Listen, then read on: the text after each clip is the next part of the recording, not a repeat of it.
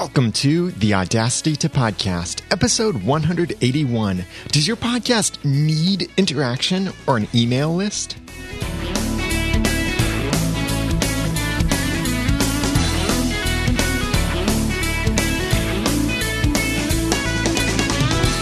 Thank you for joining me for the Audacity to Podcast. I'm Daniel J. Lewis, and this is the award winning how to podcast about podcasting. It's where I give you the guts and teach you the tools to launch or improve your own podcast for sharing your passions and finding success.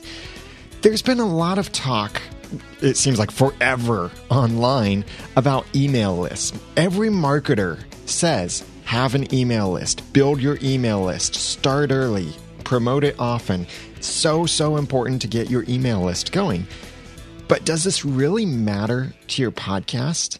I know a lot of podcasters out there will also say, get your email list going in the beginning. And it always seems to be these marketers who are saying it, the people who sell a lot of stuff or in some way have really big email lists and they cite big numbers saying, oh, yeah, my email list in one day sold $90,000 or a million dollars and stuff. And it's always very big lists that they're working with. Keep that in mind. Very big lists or very expensive products. And the people that they're promoting these expensive products to are very wealthy people or who, people who see these expenses as investments. But does an email list really matter to you as a podcaster? Should you have one for your audience. That's one of the assumptions that we're going to challenge in this episode. But also, starting out with this assumption will be do you need interaction with your audience to be a podcaster? Because one of the things that sets us apart from big media is generally how responsive most podcasters are, in addition to the fact that there's passion and you can find a podcast about just about any topic there is that you might be interested in hearing. So, do you have to have interaction in your podcast, interacting with other people like co hosts or guests, or interacting with your audience in order to have a successful podcast? These are two of the assumptions that I'm going to challenge in this episode of the Audacity to Podcast. I'm on this little mini series of challenging the podcasting assumptions. You can see the full list of episodes in the show notes for this episode at theaudacitytopodcast.com slash 181. You can also jump straight to the full list of episodes at theaudacitytopodcast.com slash assumptions. But I've covered stuff like does SEO really matter? Should you have an episode zero? Does iTunes new and noteworthy matter? That one I think is going to end up being the new very popular episode because I keep sending people so many people to that episode because so many people are talking about, oh, here are the top 10 strategies to get in new and noteworthy, or oh, I'm only in new and noteworthy for these so many weeks. Should I do this or that? And there's a lot of misunderstanding and a lot of myth around new and noteworthy. So that's why that episode is getting very popular with that, where I cover that and so much more. So check out the show notes where you'll also be able to follow along with everything that I share here in this episode at theaudacitytopodcast.com slash 181. Let's start out with interaction. Do you need to interact with your audience? If you go far back, or really not that far back in the archives for the Audacity to podcast, you have heard me say for a while that you need pod to podcast, P O D. And that was an acronym I came up with to describe what a podcast needs. That's passion, organization, and dialogue. I still think that's basically what a podcast needs. But now looking back, I think I was trying to be too cute and I held on to that for a very long time. And now I prefer marketing in a not necessarily cute way, but a more accurate, descriptive way that I do now. And I would say then that dialogue is very important. And using that acronym of POD, what I would even point out is that if your dialogue doesn't, if your podcast doesn't have dialogue, then your listeners might be PO'd. And it's something that not every podcast needs dialogue, but maybe something you should consider. Now, this specific topic of should you or do you need to interact with your audience was suggested by Ben Avery from Welcome to Level 7, the unofficial Marvel's Agents of S.H.I.E.L.D. podcast. You can check them out at welcome to level7.com. But there are basically three kinds of interaction. I've had episodes previously where I talked about different ways that you can receive feedback from your audience, as well as how to ask for feedback and get your audience to send feedback for your podcast. I have links to those two episodes in the show notes for this episode, number 181. But every method of feedback really seems to come down to basically three styles of online interaction public, private, and shared. Number one, public look at this as like the social network interactions. If you have any public presence, then you open yourself to public responses. These can be critiques, these can be uh, positive and negative pieces of feedback. They could just be responses saying thank you, or hey, really appreciated this, or this was really cool, or just sharing what you're doing online. It could be on Facebook, Twitter, Google, YouTube, any other kind of social network or online community that you have out there. People might be responding to you or interacting with your content in these different ways. You can usually respond to many of these fairly quickly, but depending on how popular you are, you may get more things than you can respond to in a reasonable amount of time but at least responding somewhat. Even if you can't respond to every single thing, responding to some level can demonstrate some accessibility and personality for you, which is always helpful to have with your podcast. And if you're a public personality, which you are, if you have anything like a blog or a podcast online where you're producing content, you are, in a sense, becoming a public personality. Some platforms are a little bit one way in their interaction, like podcast reviews. If you go into iTunes and leave a podcast review, no one can respond to that. The most that they can do is they can say, yes, this was helpful, no, this wasn't helpful, or they can report it to iTunes for some reason. If you post a comment or a review for me in iTunes or Stitcher or certain other platforms that may offer reviews in the future, most of them work in this format where I'm unable to reply to you, which really stinks because there are so many reviews that I don't know exactly who is behind that review other than thinking them in the podcast. I'd love to be able to just respond to them in the review and say thank you very much, even especially the critical feedback. Sometimes I'd love to ask a question or just point them to somewhere where they could send me more feedback and give me more details because when I receive critical feedback, I try to pull out what I can learn from this and try to find out what was it about this that merited that feedback? What might I have done or how could I maybe have communicated this better? I'm going to have a whole other episode about dealing with feedback, positive, negative feedback, as well as episodic feedback for your podcast. That will be a completely different episode later on. So feel free to send some feedback on that for me to use in the feedback episode. That'll be so meta, but I'm already meta since I have a podcast about podcasting. The second way, so that's number one public and social network interactions. Number two is private or direct feedback. If you offer any kind of direct contact methods, like an email address, voicemail, a contact page, SpeakPipe, anything like that, where people can send you email or voicemail, then you have the option of engaging in a private conversation. These types of conversations usually involve much deeper information, more details, and sometimes they're private, sometimes they can give you content for your show.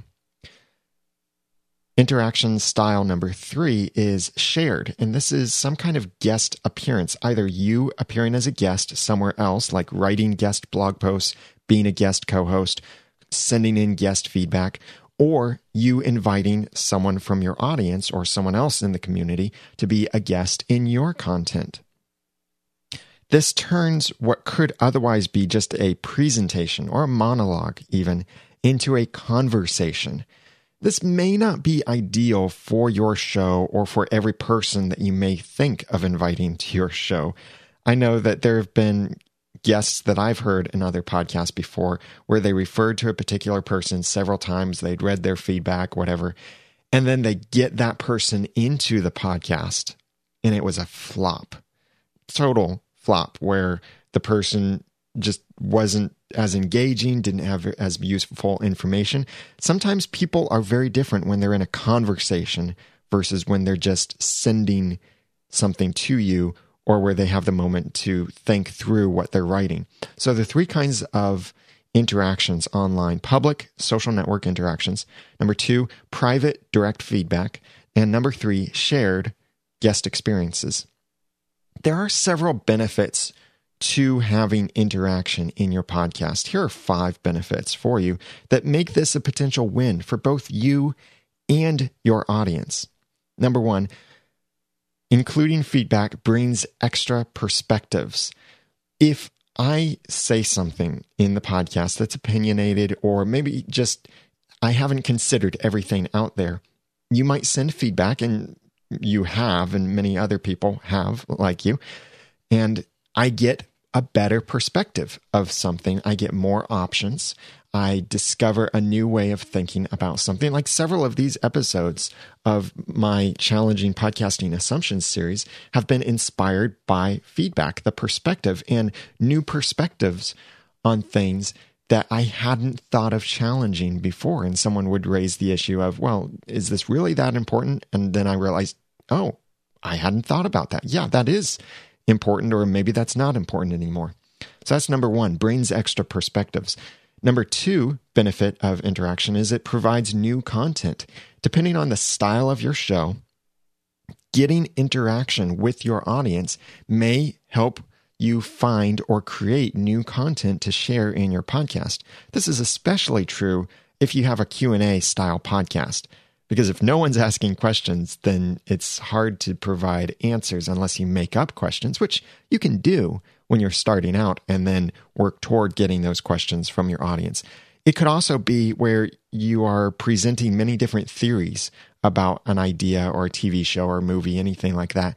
And your audience is providing more feedback by giving different theories and ideas and interpretations. Number three, having interaction and feedback with your podcast makes your community feel valued.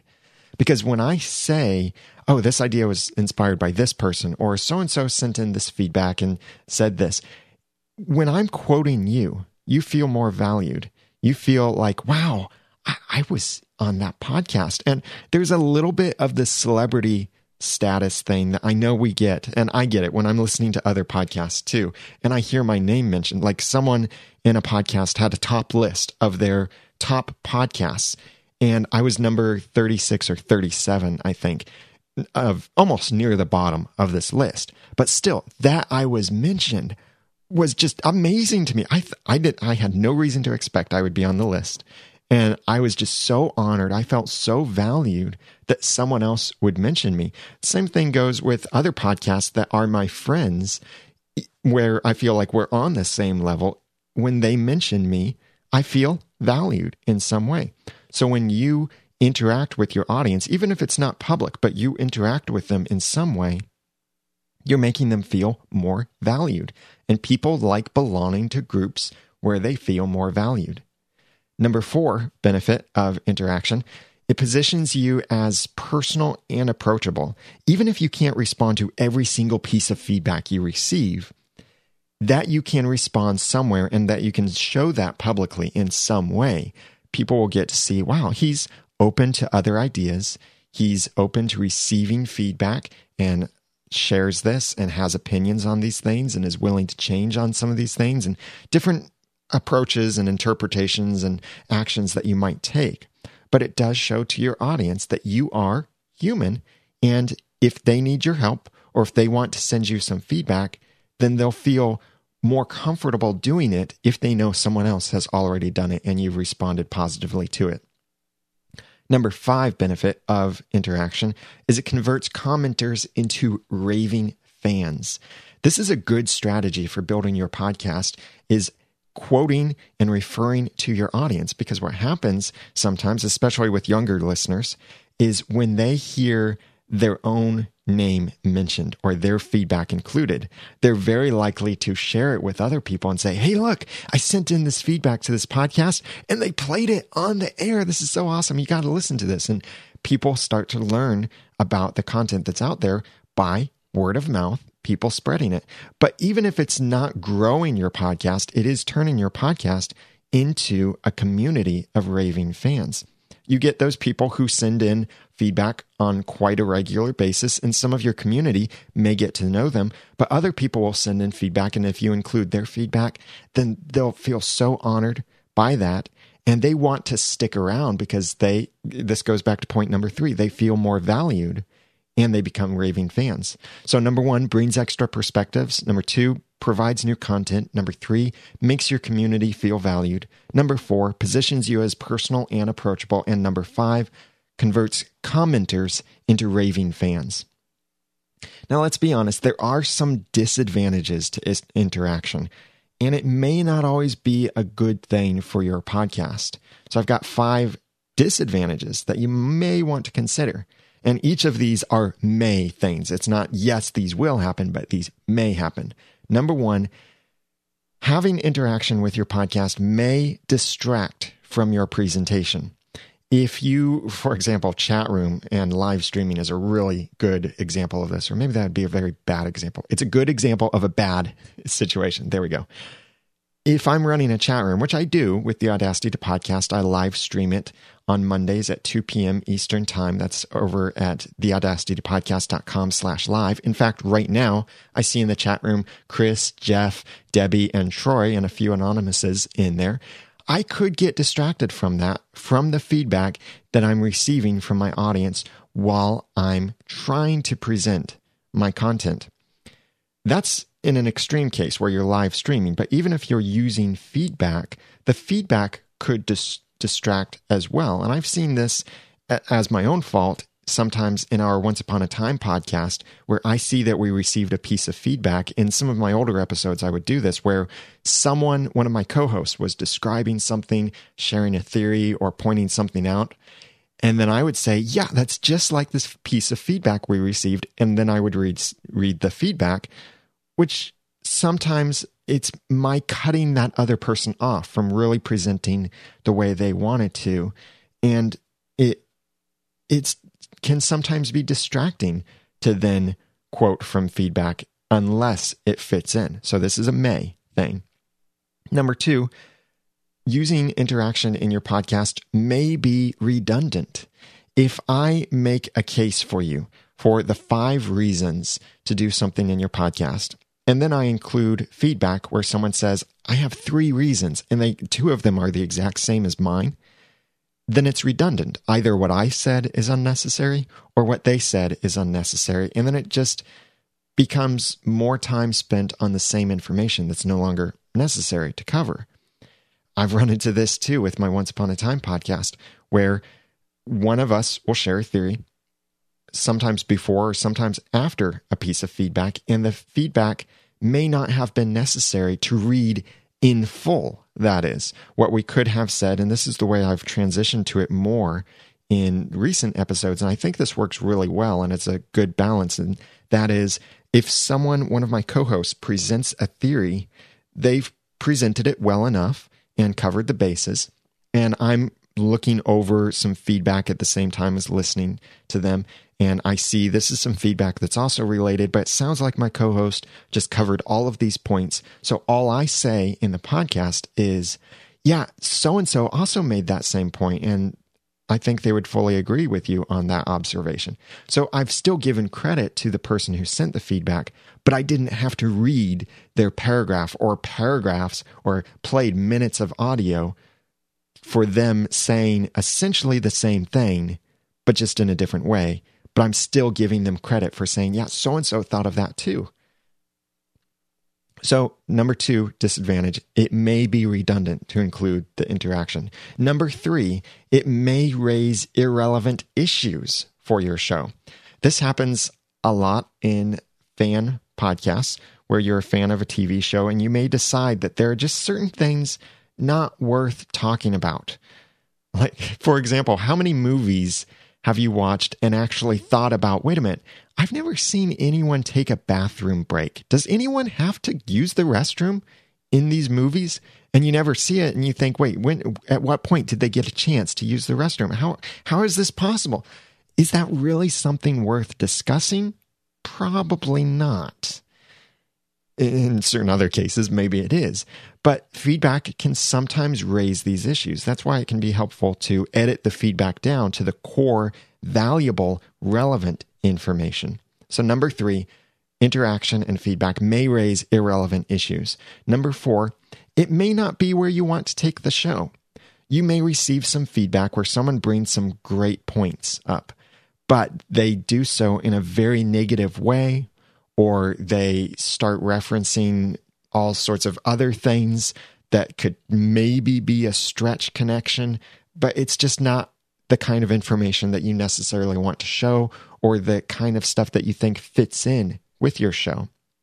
That's because your show is based on your perspective and that of your co hosts, if you have any, not necessarily all of the perspectives of everyone who's listening to you, which even if it's 10 people, that's a lot of perspectives out there. Imagine thousands of people listening to you and how many different perspectives and opinions there are. That's number four, may not be where you want to take this show. And number five disadvantage for interaction and including feedback is it may be too low quality to use. Depending on how people send in their feedback, it's possible that it's not something you can actually use in your podcast from such low audio quality, or their grammar is horrible, or they took pages and pages to write what they could have said in two sentences. You don't always have to use this stuff. But as much as possible, if you're not going to include interaction very heavily in your show, at least acknowledge it as much as possible, even if it's just saying, Thanks to Bob, Jim, Sally, Sue, and Allison for sending your feedback this episode. We talked about some of these points and we really appreciate the feedback. That can be great. A great way of acknowledging that they sent it without actually having to include it and running into maybe some of these disadvantages. So, does your podcast have to have interaction to be a podcast? No, it doesn't. A lot of these things don't have to be this way to be a podcast. But if you want a successful podcast, I do recommend having as much interaction as fits your show. Look at what Michael Hyatt does. He has a great podcast and he just recently is completely changing the format of it. But for his first 100 episodes, it was basically a monologue, but then he would have some interaction as he would answer certain questions from his listeners that tied in with the content he was covering in that particular episode. It's a great approach to do, especially if you're able to plan out in advance and tell people, send me feedback about this thing.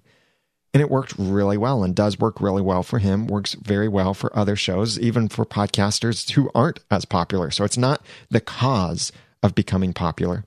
But I do think it is a good way to become more successful with your podcast. I'll talk more about handling feedback, positive, negative, and feedback for your podcast in your podcast later on in a separate episode. But as much as you can, try to interact, even if it's as simple as thank you for the feedback. I'll try to work this in if I can. Anything like that that acknowledges to your audience that you received their feedback and in some way makes them feel valued from the feedback that they gave. Look at how traditional media does this TV shows, news broadcasts, talk shows, scripted and unscripted content on television and radio. Most of them have drastically increased how much they're incorporating audience participation into their content. Some of sometimes it seems a little cheesy as they read certain tweets or a social stream, but so many of them are also simply pointing you to a place where you can continue a conversation, even if they don't include your conversation or your talking points into their show.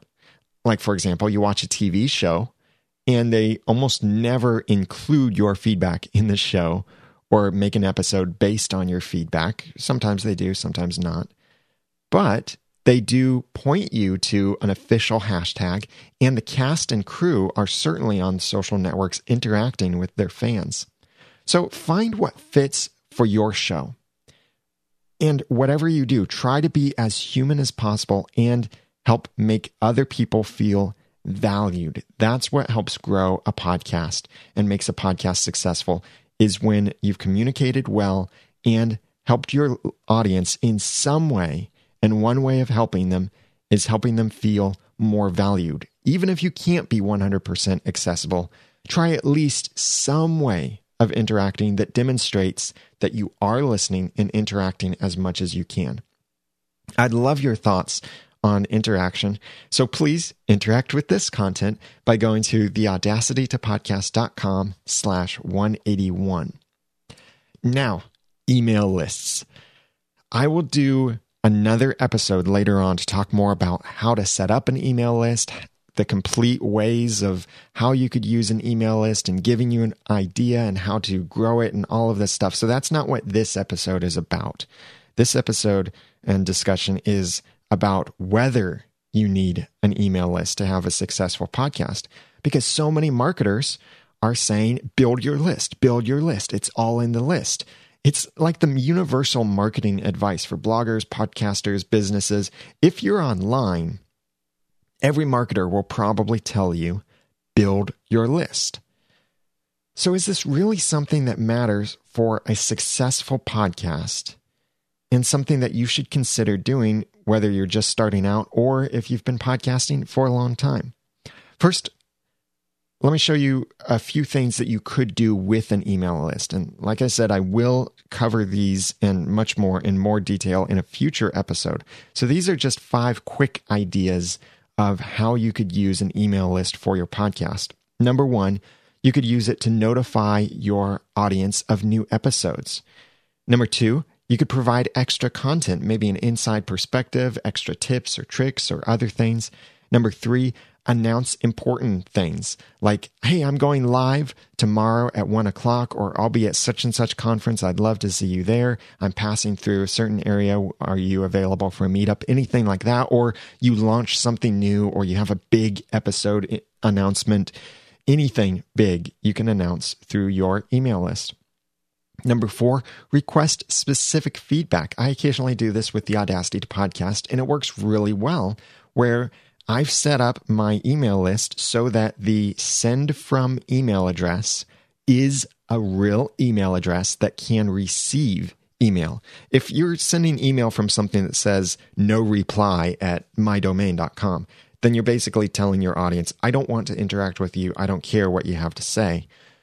But I like to include or use my feedback address, if not my personal address, for sending those messages. So if someone clicks the reply and sends a message, I receive that message. So I use that in my email that I ask people or tell people, please let me know. What do you think about this? Or please send back your experience with this. Just hit the reply button and that will come directly to me. That's number four, request specific feedback. And number five, you can share other interesting stuff. I just got an email today from a WordPress plugin developer, and I've purchased a few of his plugins up to this point. And he sent an email about another WordPress plugin that he did not create, but it's a really good one, and he likes it. And so he was recommending it to his audience as well, just because he found some other interesting stuff. This could be information from your competitors. It could be other information that applies in your industry, uh, some other blog posts that you can apply. For example, I'm in the podcasting space, but so much of what people say about blogging can also apply to podcasting, like writing great sentences and coming up with great titles, how to curate content. All of that applies to podcasting as well. So I could point people to that. I could give it a little opinion and say, go here, read this article, and I'd love to hear from you what you think and, of this content. So, five ways that you can use an email list with your podcast, and I will cover these in much more detail and have more ways in the future, but five quick ideas for you. So, when you have these ideas and you're incorporating them in some way with your email list, then there are a few benefits that you can get from having an email list for your podcast. Number one, a direct connection with your audience. When you subscribe to my podcast, I don't know who you are. You could have been subscribed since episode one through iTunes, through Stitcher, through whatever app you use. I don't know your name. I don't know your phone number. I don't know where you're from. I don't know the name of your podcast. I don't know anything about you because unless you've sent any feedback or any interaction before, I have no way of knowing anything about you except maybe I can see I'm getting downloads from a particular app in a particular location. That's it. There's no personal information associated with that. With an email list, you have direct connection with your audience. You can see by looking at certain email addresses, you can see, oh, that's John Smith, or I recognize that email address, that's Jeff. And you can also have a direct connection by sending them messages, either just a one on one or sending them some kind of email newsletter. And that is going directly into their inboxes, which is the most personal inbox we have. See, the mailbox, we're used to getting lots of junk in that. We sort through it, throw things away. We today it seems we don't get much personal stuff in the literal mailbox from the US Postal Service. And that's not inside our homes. We normally we go out to the street, get the mail, bring it back in. Your email inbox is in your home and you bring it with you too. It might be on your mobile device. You might be checking it at work and from home. It's a place that you can check from multiple places as well as it is extremely accessible and may notify you the moment you receive something new. So when you send an email, it's far more direct than a tweet or a podcast episode or a blog post. That's number one, direct connection with your audience. Number two, easy opportunities for feedback by allowing replies, like I mentioned earlier. Number three, you can build trust for recommending or announcing products and services.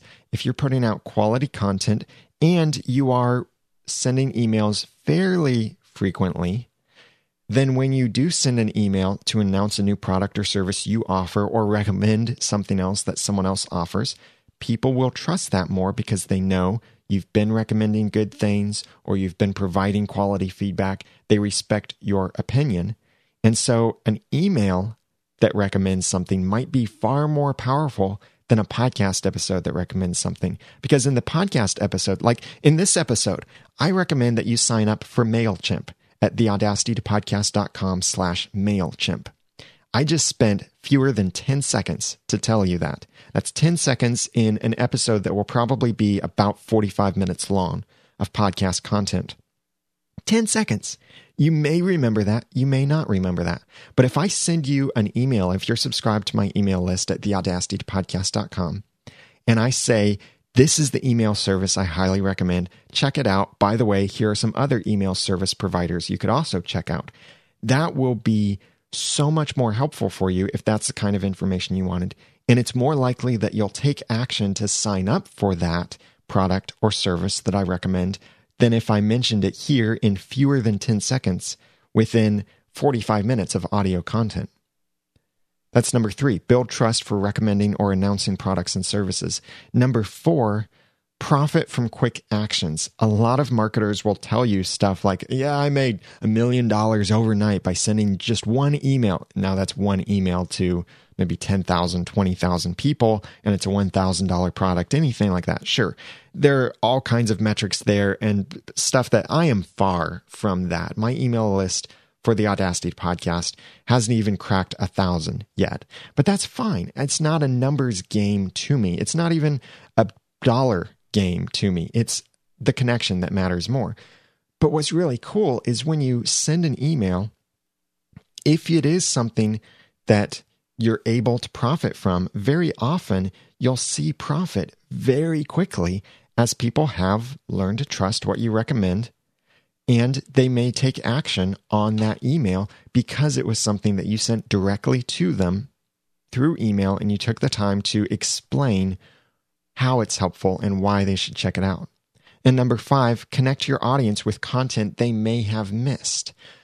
This is tricky in the podcasting space where we're familiar with subscribing to podcasts, and almost everyone out there who listens to podcasts is usually doing it on a regular basis. So sending an automated email that announces your latest podcast episode may not be the best idea, or it may be. It really depends on your expectations. I experimented with this a little bit on my own email list where I activated the automatic RSS email campaigns just to see how's this work? How effective is it? And I saw a drop off in my email list. People were unsubscribing, and some of their comments were actually stuff like, I'm already subscribed to the podcast. I don't need an email telling me when there's a new episode because I already get the episodes. Now, what I've done since then is I have a new option on my email list. It's not quite public yet, but you can email me if you're on the list and let me know you want this. But it's a separate option that you can opt in to the announcements of new episodes. And that's where, if you choose that option, then you're added to a subgroup that does receive those messages.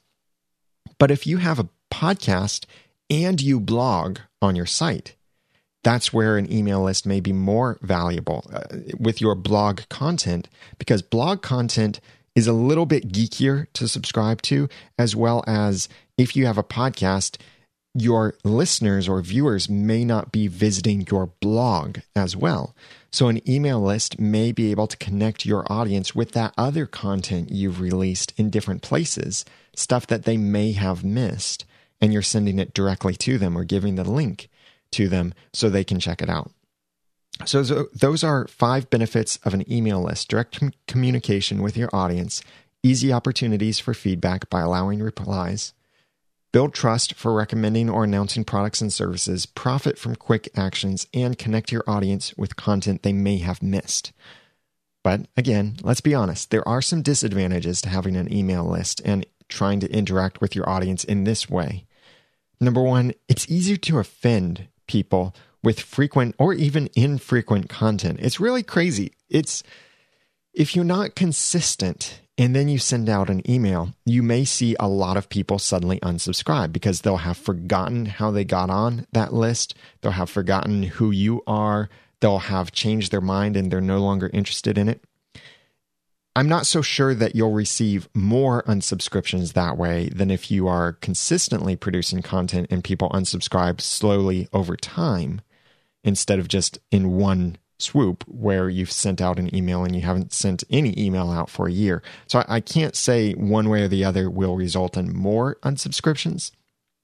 But if you are too frequent or too infrequent, then it could be very easy to offend people as they aren't used to receiving your content, or maybe they're getting tired of so much content. Number two, takes time to create more content.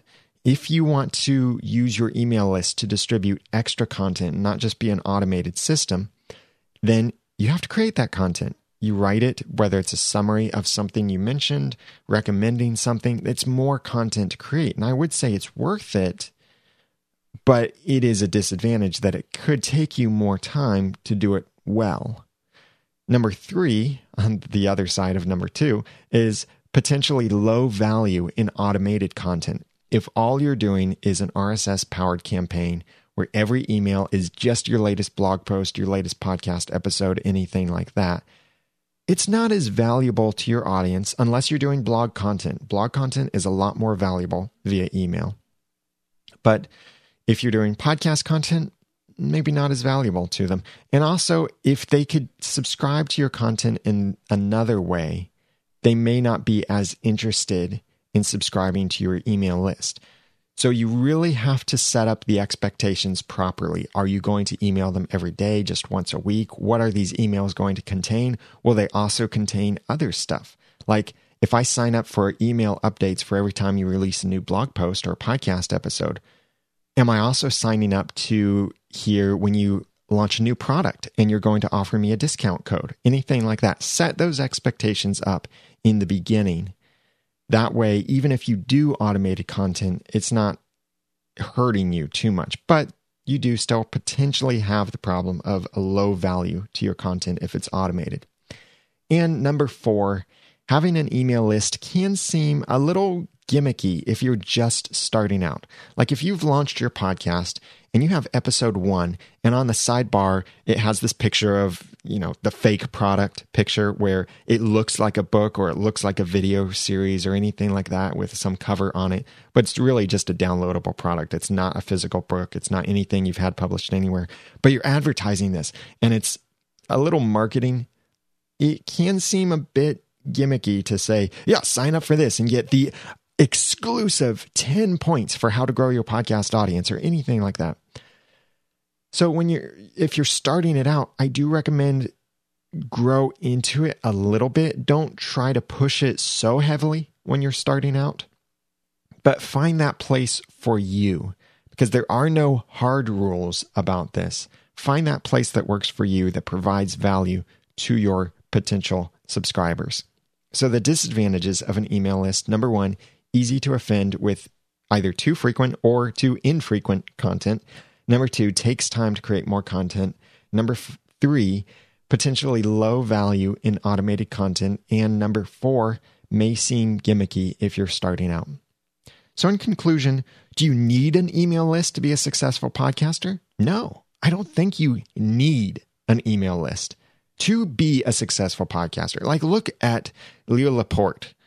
I don't know if I've ever heard him talk about an email list with any of the shows, but they're very successful. And so are many other podcasts out there.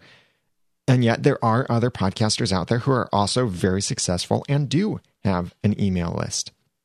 Cliff Ravenscraft uses his email list exclusively to promote new products and services that he offers. He almost never provides extra content. And by that, I mean writing tips or a review or anything like that in his email. It's always announcing something that in some way will benefit him. That's perfectly okay because he set that expectation up in the beginning to say, sign up for this to be notified of new products I offer, services, anything like that.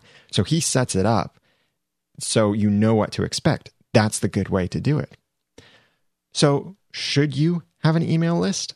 I think it is a good idea to start building your email list. If for nothing else, it could be an emergency contact method for if something breaks. If you're kicked out of iTunes, if your website fails, if people are expecting content from you and it's not there, your email list can be a way that you can get this emergency content out there, as well as it's another way that you can engage and interact with your audience and potentially make money. If you do ever release a product or a service, that helps you in some way profit from something, then if you send it out to your email list, you could potentially profit from that.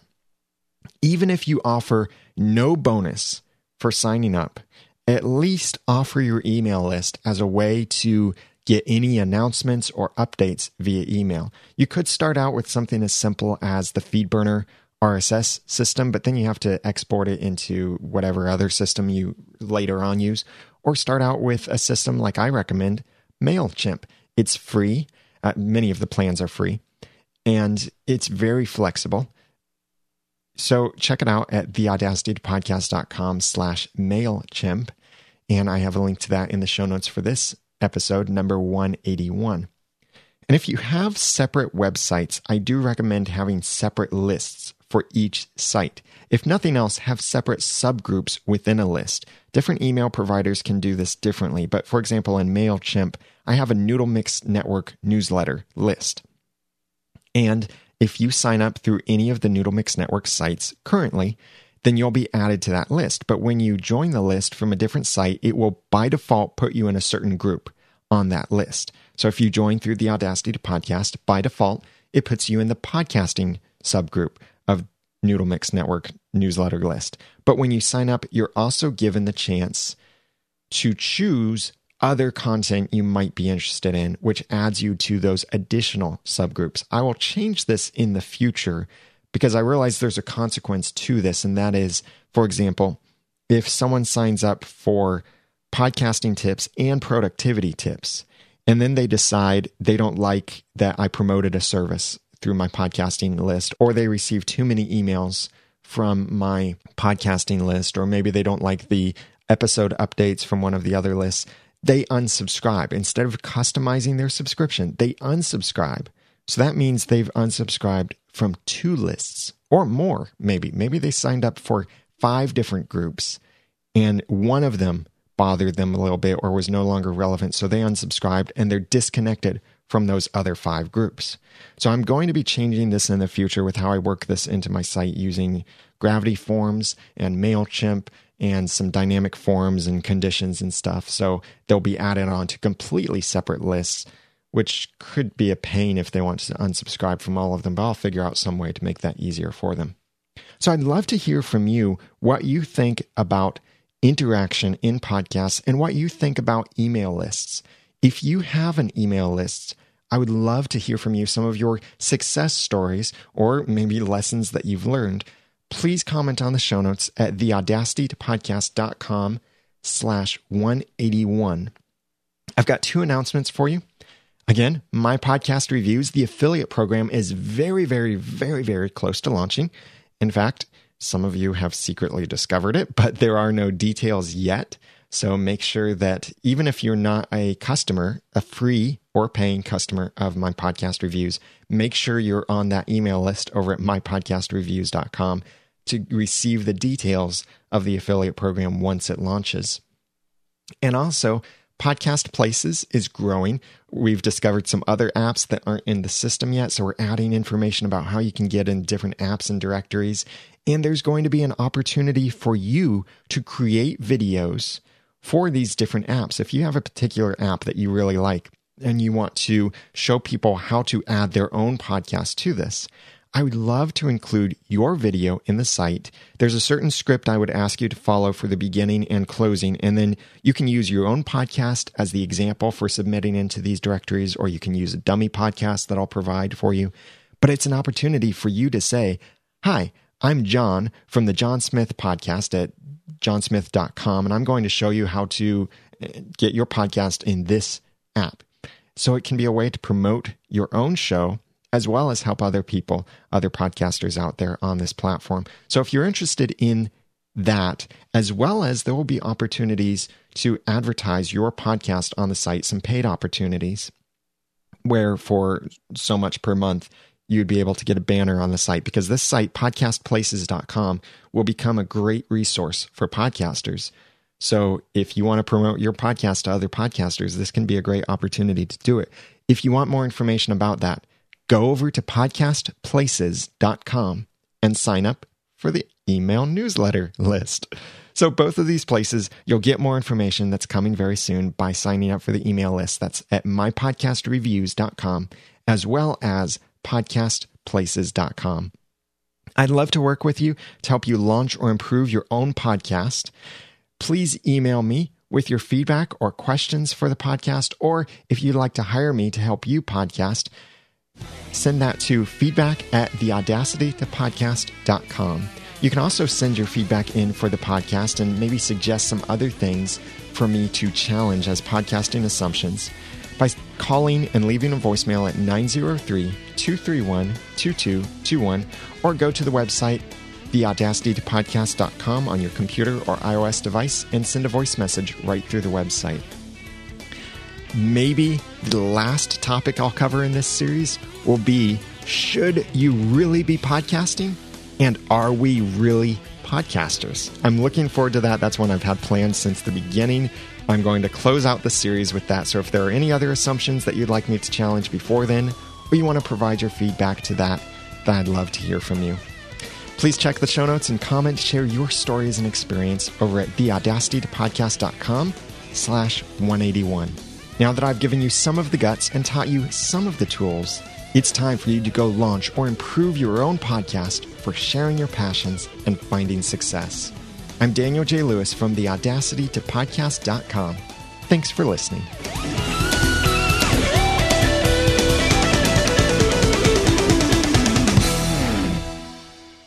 The Audacity to Podcast is a proud member of Noodle Mix Network. Find more of our award winning and award nominated podcasts to make you think, laugh, and succeed at noodle.mx.